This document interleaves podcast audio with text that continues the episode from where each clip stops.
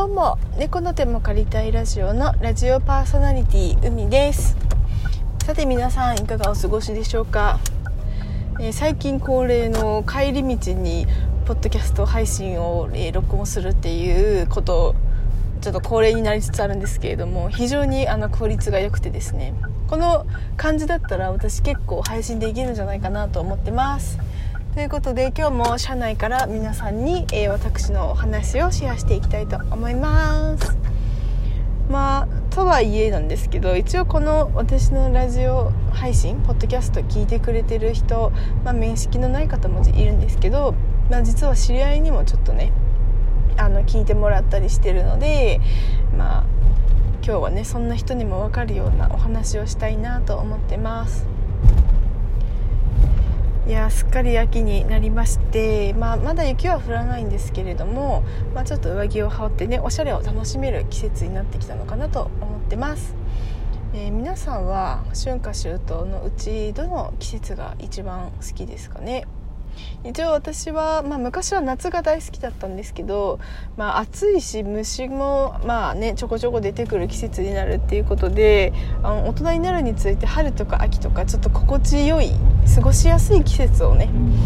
まあ、選ぶようになって、まあ、中でも私が一番好きな季節は秋です。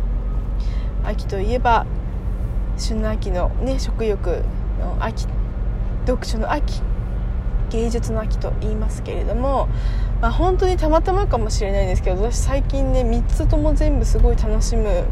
ことができていて、まあ、食欲の秋に関して言えば外食はね、まあ、あんまりまだまだちょっと控えてるような状況なのでそんなには行ってないんですけれども飲み会のお誘いが、まあ、ちょこちょこ増えてきたり。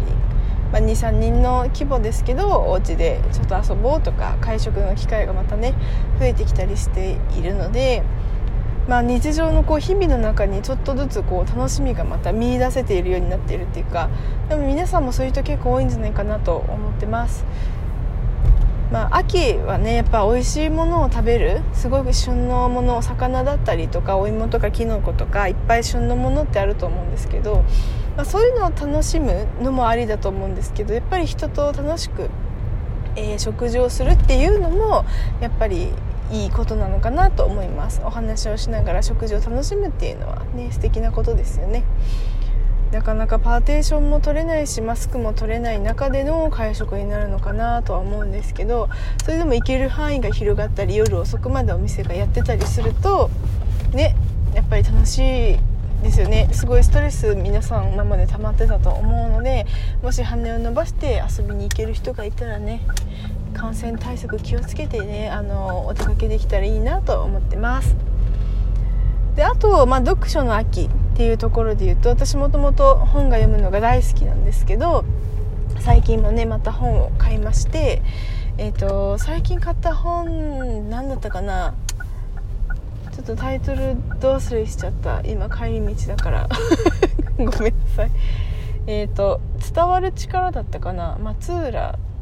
与太郎さん弥太郎さんちょっと忘れちゃったんですけどあの日々の小さい幸せとかあのちょっとした短編小説というかエッセイのようなものをあの書いている本があって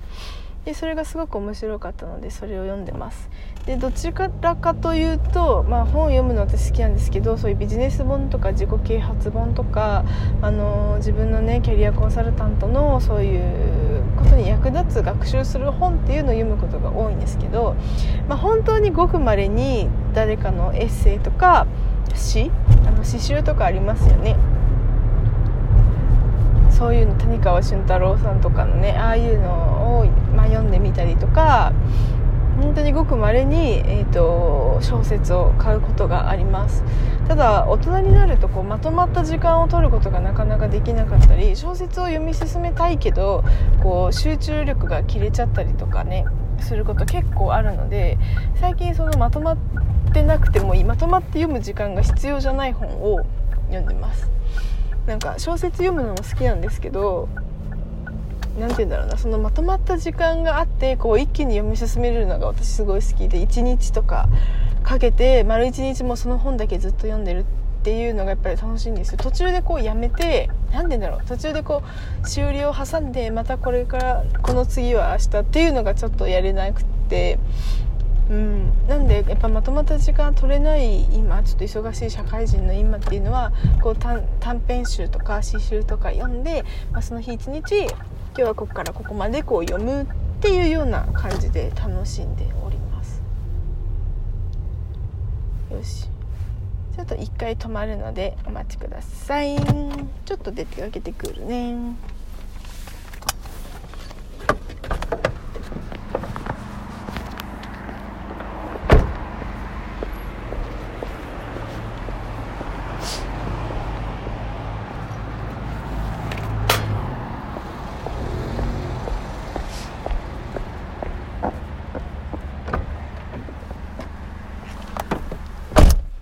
しょはいお待たせしました。ちょっと用事を足しに。行ってきました。いや今ちょうど帰宅ラッシュでみんなすごいいろんな人が あの車だったり自転車だったり歩きだったりでちょっと気をつけて運転します。よいしょここ出づらいんだよな。あというわけでちょっと話が脱線しましたがえー、最後に芸術の秋についてお話しします。最近私すごい芸術に目覚めてなんか突然なんですけどすごいアートが好きになったんですよね。でなんか昔から猫が大好きなのでそういう猫のイラストとか絵とかキャラクターを描いてる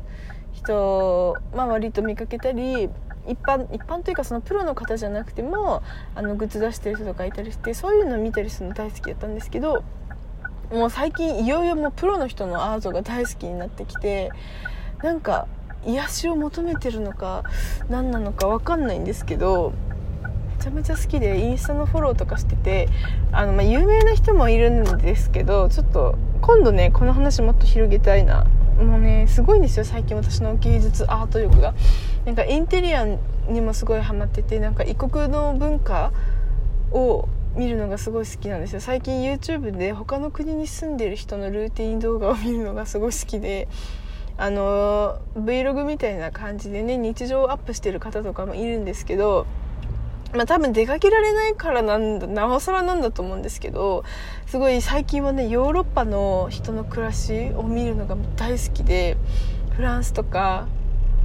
パリとかそういう国に住んでる人まあたまにニューヨークのニューヨークに住んでる人の動画とかも見たりもするんですけど、まあ、とにかく街並みが綺麗で皆さんの美的センスがすごいくて一つ一つの、まあ、日本もねすごい文化としてはあの細かい手先が器用ですごいいろんなねあのなんちゃら細工みたいなのを日本人もすごくやってるっていうのももちろん知ってたんですけどなんかこうヨーロッパのそういうまあお皿なり食器なり椅子なりなんかもう全部とてもゴージャスで色使いもすごいきらびやかでなんだろう持ってて楽しくなるワクワクするようなそんな感じのアイテムがやっぱり非常に多くても見てるだけですごい楽しいですそれに最近ハマってますもう今なのでその影響で自分の部屋もめちゃくちゃカラフルになっててなんかソファーカバーを赤と白のすごいド派手なやつに変え最近変えたんですよね。もともとソファーにカバーついてないんですけどそれにあのよくあるマルチカバーみたいなのを貼り付けて貼り付けてというかかぶせて楽しんでます。季節ごとにカバーを変えるのが最近のなんだろう流行り？なんですよね。ちょうど秋になって冬になってきたので、まあ、若干クリスマスカラーを意識して家の中を明るくしてます。それから持ってる持ち物とかもすごい色使い派手なものが増えてきてなんかストレスが溜まってるのかもしれないんですけど家ね電気暗くしてそう他の人の国の YouTuber, YouTuber さん見たりしてます。日本人の方やってたらねすごい楽しく見てます。いやいいですよ。ぜひ見てほしいチャンネルの人すごいたくさんいるんだよな。もう言いたい。早く言いたい。またこの辺も詳しく名前出してみんなにシェアしたいなと思ってます。まあそんなわけでえ最近の私の秋の楽しい秋事情のお話でした。また近々ねいろいろ詳しくお話ししてみたいなと思うのでまたよかったら聞いてください。それではまた次回の配信でお会いしましょう。バイバーイ。